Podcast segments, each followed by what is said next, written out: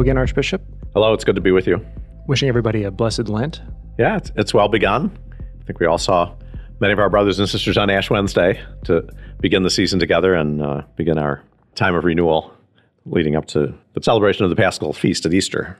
I thought it would be a good opportunity today to immerse ourselves in this liturgical season and explore a bit, call, call to mind the really rich presentations in Luke's Gospel, especially. Uh, the first Sunday of Lent and the second Sunday of Lent. It can be easy to lose the narrative thread between between the, the Sundays sometimes. So, you know, I thought we'd walk through those a bit and just see what what's being presented to us and then what we can take in our observance of Lent this year. I think it's a great idea. It provides a, a reminder, really, that it is a liturgical season, and it's uh, best if our own observance of Lent is shaped by the the church's own worship and the understanding we have of the saving mission of Jesus that comes through, particularly in, in, in the Gospels. Uh, sometimes around here, you would think that the season is shaped by uh, fish fries, uh, but uh, and those are okay too, but uh, they won't save us. So the, uh, the, the encounter we have with Jesus, particularly in, in the Lenten Gospels, is essential. I'm glad we ha- have the opportunity to to look at a couple of them this week. So the first Sunday, which just passed us, we hear about Christ being led into the desert, and sometimes I, I hear people talk about that as like a, yeah. So he, you know, took a took a vacation into the desert. He took a retreat. He needed just to get away for 40 days of not eating. But I, I think we're barely scratching the surface there. So can you kind of uh, walk us through that a bit and help us understand what what that's about? there was a transition that Jesus was uh, involved in from his uh, private life in Nazareth. Now that he's well into maturity as a as a man, ready to begin his his public ministry, uh, he's ready to fulfill in a more public way the mission that he had received from his um, heavenly Father. So, why did he need to go in the desert and have a time of, of prayer and fasting? I, I, don't know exactly the answer to that, but we know that it, it was uh, for a good purpose. If Jesus, the Son of God, was doing it, so it gives us encouragement at the beginning of, of the season of Lent to think that a time of prayer and fasting can really, even if we don't appreciate on a given day the good of it, that it's entering into a time with those practices helping us is going to lead us to, to something that's really good and, and life giving.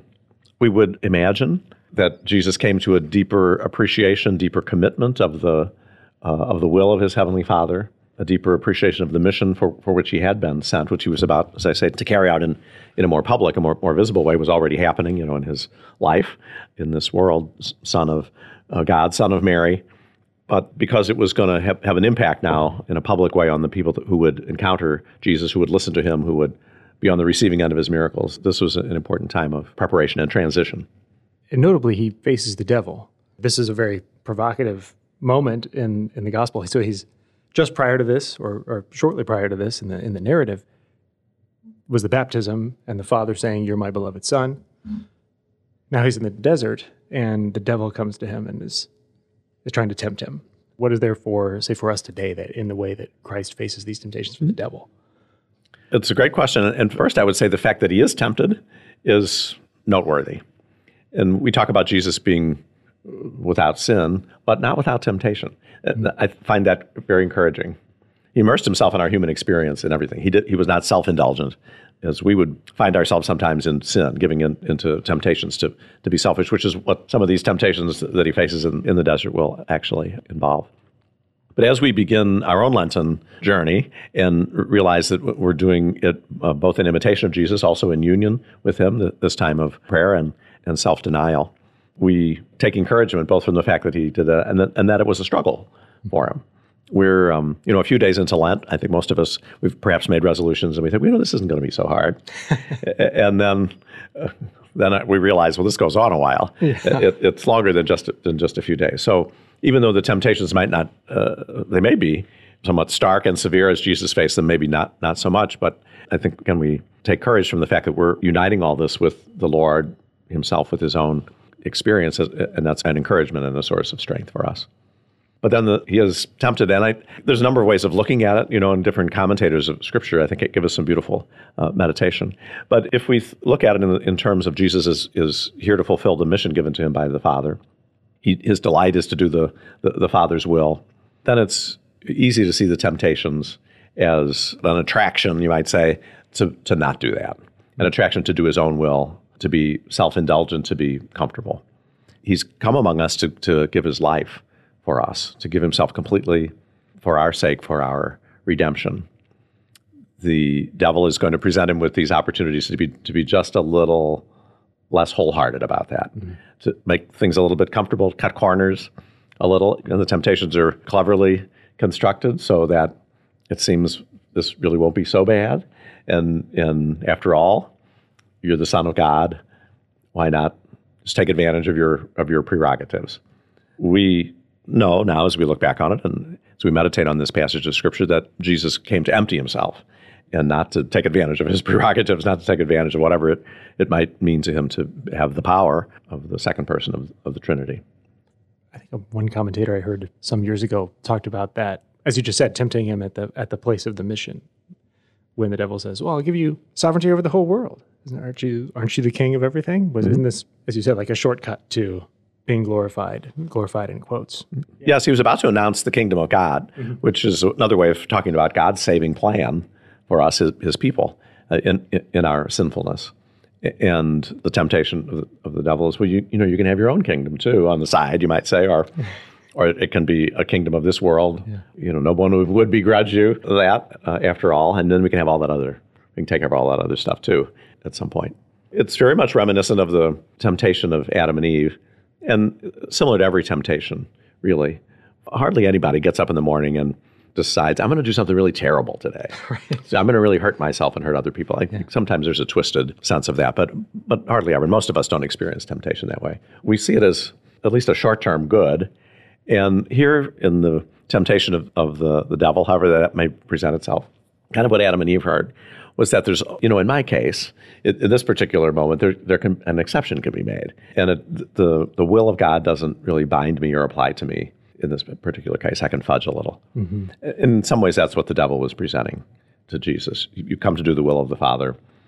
The Father loves you. He's not going to really mind if you blah blah do whatever. Mm-hmm. Again, it's an, important moment in the in the life and in the mission of Jesus, but an important time for us too to to, to reflect that uh, we're not exceptional, and that God has put us here with a purpose.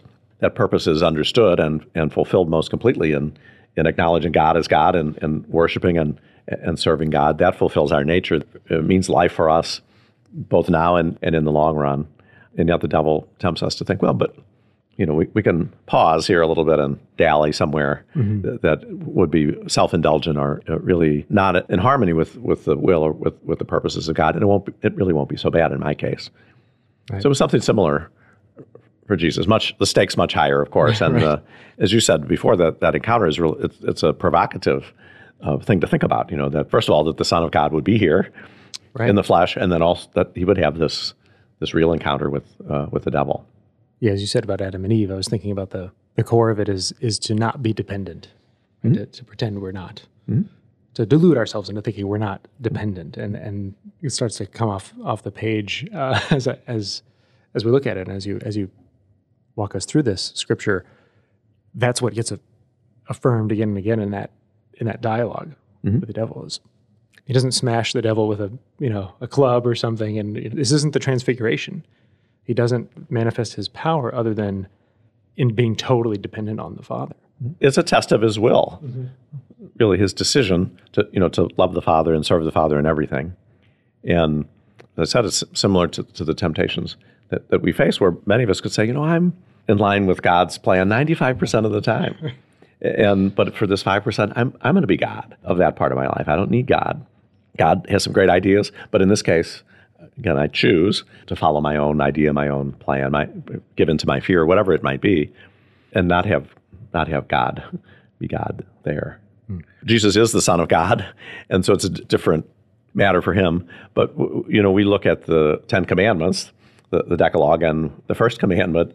I think we sometimes gloss over pretty easily because we may picture, well, this means, you know, don't burn incense in front of idols and don't bow down in front of a mountain that you think somebody says is God or worship the moon or something like that. Well, we'd all think, well, I'm not going to be right. be doing anything like that. But what is really involved, uh, we come to realize, is this temptation to, to push God off the throne, even momentarily, mm-hmm. and put myself there. You know, so it's not about the moon or a mountain or a, a golden calf, but it's about me, uh, putting myself where where Almighty God is, belongs, and uh, at least for a moment, for a particular choice, for a particular category of, of my life, a particular relationship, whatever, mm-hmm. whatever the temptation uh, might be. So that's the temptation given to Jesus in a, in a sense. You know, just push the Father out of the way for a minute, and you, you know, put yourself there. And Jesus refuses to do it. Again, he, he chooses the will of the Father over the will of the devil. So, it, as you said, it's not he doesn't clobber the devil physically, but the devil loses because Jesus chooses the will of the Father, and so the the devil is banished at the end because he's not getting anywhere. Mm-hmm. And it's the choice and freedom to follow the will of the Father that makes Jesus unique as as the Son of God, but also sets the pattern for us as God's sons and daughters to understand what, what freedom is about and how powerful it is, both in terms of harming us, but also in terms of banishing the devil. That could be very helpful for me. Uh, I hope for others. For Lent, so often I think our, our temptation, those of us who've been practicing the faith a long time or you know, attempting to to be faithful to what the church asks, at least, okay, well, I'm going to give up something, whatever, is to focus on getting rid of sin in a sense, like to trying to fix the negative. Anyway, it just struck me as you were saying that that that Christ doesn't come and say, "All right, now I'm going to directly fix all of the evil things. I'm going to advance the kingdom by my yes. Mm-hmm. I'm going to advance the good by the good." So to leave no no space for for the devil to have his have his way. You know, so if you're if you're worried about that, dear listener, uh, and and conquering vices and things, it seems that that's our pattern. Is that is that first of all that dependence sticking close to the church, uh, the liturgy, letting it carry us, but to affirm our sonship or our daughtership. Is daughtership a word? Is that a, affirm our, our identity yeah. as, yeah. as daughters and sons of, of our Heavenly Father. Right. The more that we do that, the, the, there's no room mm-hmm. for Right. So, in effect, we choose it. Right. You know, God has chosen it for us, but we mm-hmm. accept it and, and choose it, it, it as an affirmation of God's own choice of us. And then, then we lean into it and try to grow into it as I said, we see Jesus at the as he's about to begin his public ministry, choosing, choosing his identity as the son of his beloved Father, and then choosing to conform his will to the will of the Father for our salvation. in some ways, we look at Lent as an opportunity to to exercise our free will. Mm-hmm. So to choose things that are good and, and helpful, and also to deny the things that would be harmful to us, or even to deny things that are okay that are sort of morally neutral, mm-hmm. but as a way of just sort of working out, you might say, exercising the, the will so that when we need it for something more serious, that we know what it means, mm-hmm. you know, to, to be mm-hmm. able to be free and to, even in a challenging situation, to, to choose the right thing or the better thing. We're invited during the season to, to these traditional practices of prayer and self denial and almsgiving. And all of those really involve a, a choosing in prayer, we choose God. We choose to give time to God, choose, carve out a space, acknowledge you know that God is God. But we don't you know we don't sort of stumble into prayer. We take part in it mm. actively, whether it's liturgical prayer or our own private prayer. Both are important, but we give that time and that acknowledgement to God in our uh, penitential practices. We maybe give up something, give up coffee, give up chocolate, give up television, give up an electronic device. There's a number of, of things that we can do that aren't necessarily bad in themselves. But it's a way of saying, well, who's making the choices around here? You know, do I just fall into things and, in a sense, don't act freely, but just go from one thing to another, or am I imperfectly, of course, always, but am I really in charge of my my life, my my time, my choices? And then the same thing when, when we recognize that there are those around us who are in need, that we choose to go out of ourselves to to assist them mm. in some way. Again, another use of freedom. It's not the law. I don't have to do this exact thing, but uh, again, it's a, it's the commission of Jesus to be concerned about our neighbors, but there's not a compulsion there. We we need to recognize the other and then reach out in some way. Uh, it really is a celebration and an exercise of our freedom, as this gospel re- reminds us. That's really where the devil likes to to attack us, mm-hmm. to encourage us to choose something that's not of God, choose something that's self indulgent, and to make excuses for it both before and after the the choice. So moving to the, the second Sunday, we see the narrative of the transfiguration. This is a, a moment where Christ does peel back the veil and manifests himself in a way that is unforgettable, sounds like for the apostles. And and uh, I sympathize with Peter in this one where he's so excited. I, I just picture him as being like, oh my gosh, okay, great, wait, I'm going to put up a sign and we're going to make some booths and this is going to be awesome. We're going to stay here. And then he's rendered silent. Mm-hmm. I guess first of all, just help us understand what is happening there. As you say, Jesus' glory as the Son of God is revealed briefly, sort of momentarily for those d- disciples. It, it must have been a beautiful experience for Jesus of closeness to the Father. We can't understand completely how that relationship existed as he was here on earth during his public ministry, but it was but, been a great moment for him, but also he wanted to share it with these close to him. We normally think that this is going to be an encouragement to them as and to Jesus himself, we presume, as he's getting ready to go to Jerusalem and to, to suffer and die.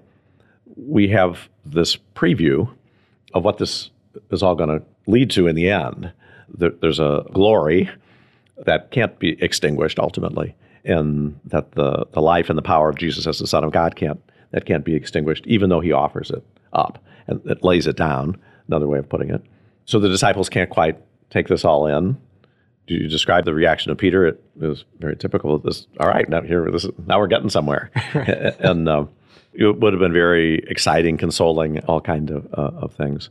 But it was not yet the time of fulfillment. They were coming to that time. Extraordinary, really. I'm not sure they ever reflected in a way that comes down to us now, the disciples, of what this meant to them, or these three apostles, what this meant to them, you know, during the time of Jesus' mm-hmm. passion and mm-hmm. and death, and even after his resurrection, how how they put this all all together. You have the sense almost as you're reading this passage that it was kind of wasted on them at, at, yeah. at the at the moment. And I don't mean to be flippant about sure, that, but, but, but I, again, it was too too much to take in, and they didn't exactly know what was coming, mm-hmm. and so couldn't have, have put it all together. Right. Which all together then. It seems then the words they hear, the voice say, "This is my son." Mm-hmm listen to him. So they're just in that position then of waiting. Like, what does this mean? Okay, all right. Well, I'm going to shut up now. yeah, I'm listening. What, is, yeah. what, does, what does it mean? Yeah. yeah. Uh, so, that, but, but that identity of Jesus is affirmed, mm-hmm. we could say, um, for them. And it's a, an affirmation that he, by his humility, by his self denial, by his willingness to go to Jerusalem and, and to embrace uh, the cross, that that's not a contradiction to his identity as the Son of God, that it's not a betrayal of that or a minimizing it in any way, but that that is somehow mysteriously consistent yeah. with this glorious manifestation that they see there. This is how he'll be able to do that. They didn't tell anybody then, and it's later they they were calling. Oh, we we saw. So when he showed up again in in, in his resurrected body, they could put these together. Mm-hmm. Ah, oh, okay. That's, oh, I guess we knew this was going to, uh, we should have known this was going to happen. yeah, it's somewhat typical of all of us on our yeah. spiritual journey. You know, I, if we're prayerful and reflective at all, we come to these moments where things suddenly seem to fit together. Mm-hmm. And we look back and we think, well, that I saw that, an indication of that before I, sh- or I should have seen that coming. Mm-hmm. Why didn't I? Well, we, we don't always see very well, don't always get the big picture, but at moments, then, you know, we have the grace, the light, the experience to see how it fits. We, we sometimes now, of course, looking back, talk about Jesus being enthroned on the cross. He's crowned with thorns, you know, but that, that, that that's a crown of suffering, but also sort of a crown of glory. We, because we, we see now the whole picture and we see that the, the, the crucified Jesus and the glorious Jesus, it's the same Jesus. Mm-hmm. And they're, they're not mutually exclusive. Quite the opposite, actually. It's the part of the, it's the whole picture. Mm-hmm. Again, uh, uh, applying it to our Lenten journey, a, a time of penance and, and self denial, a time of recognition of our, of our sins a need for, for God's mercy. We see that a moment of humility, a few weeks of humility, a few weeks of self denial, that that's not inconsistent with the joy of being redeemed by Jesus and, and being his, his disciple. So we hope, having had a number of Lents by now, some of us, uh, that, that we have that perspective and can enter into this penitential season wholeheartedly, not in a gloomy way and not in a sense, well, I wonder if God really loves me. I better get knuckle down, you know, and get busy about being the right kind of person in, in imitation of Jesus and really in union with Him now as a member of His His living body. We see that the that the penance, the self denial, the the humility, and the the glory and the joy and the fulfillment that, that's all part of the same experience, and, and we experience it in our own persons as as Jesus Himself has done. Thank you, Archbishop, for for leading us in this in this reflection, and we'll pray for all of our listeners out there for a blessed and fruitful Lent. They may experience the joy you're talking about. And we see that it's coming, even in the midst of a time of penance, and maybe it's hastened by those, by our penitential practices. Amen. Thank you. Blessed Lent to everyone.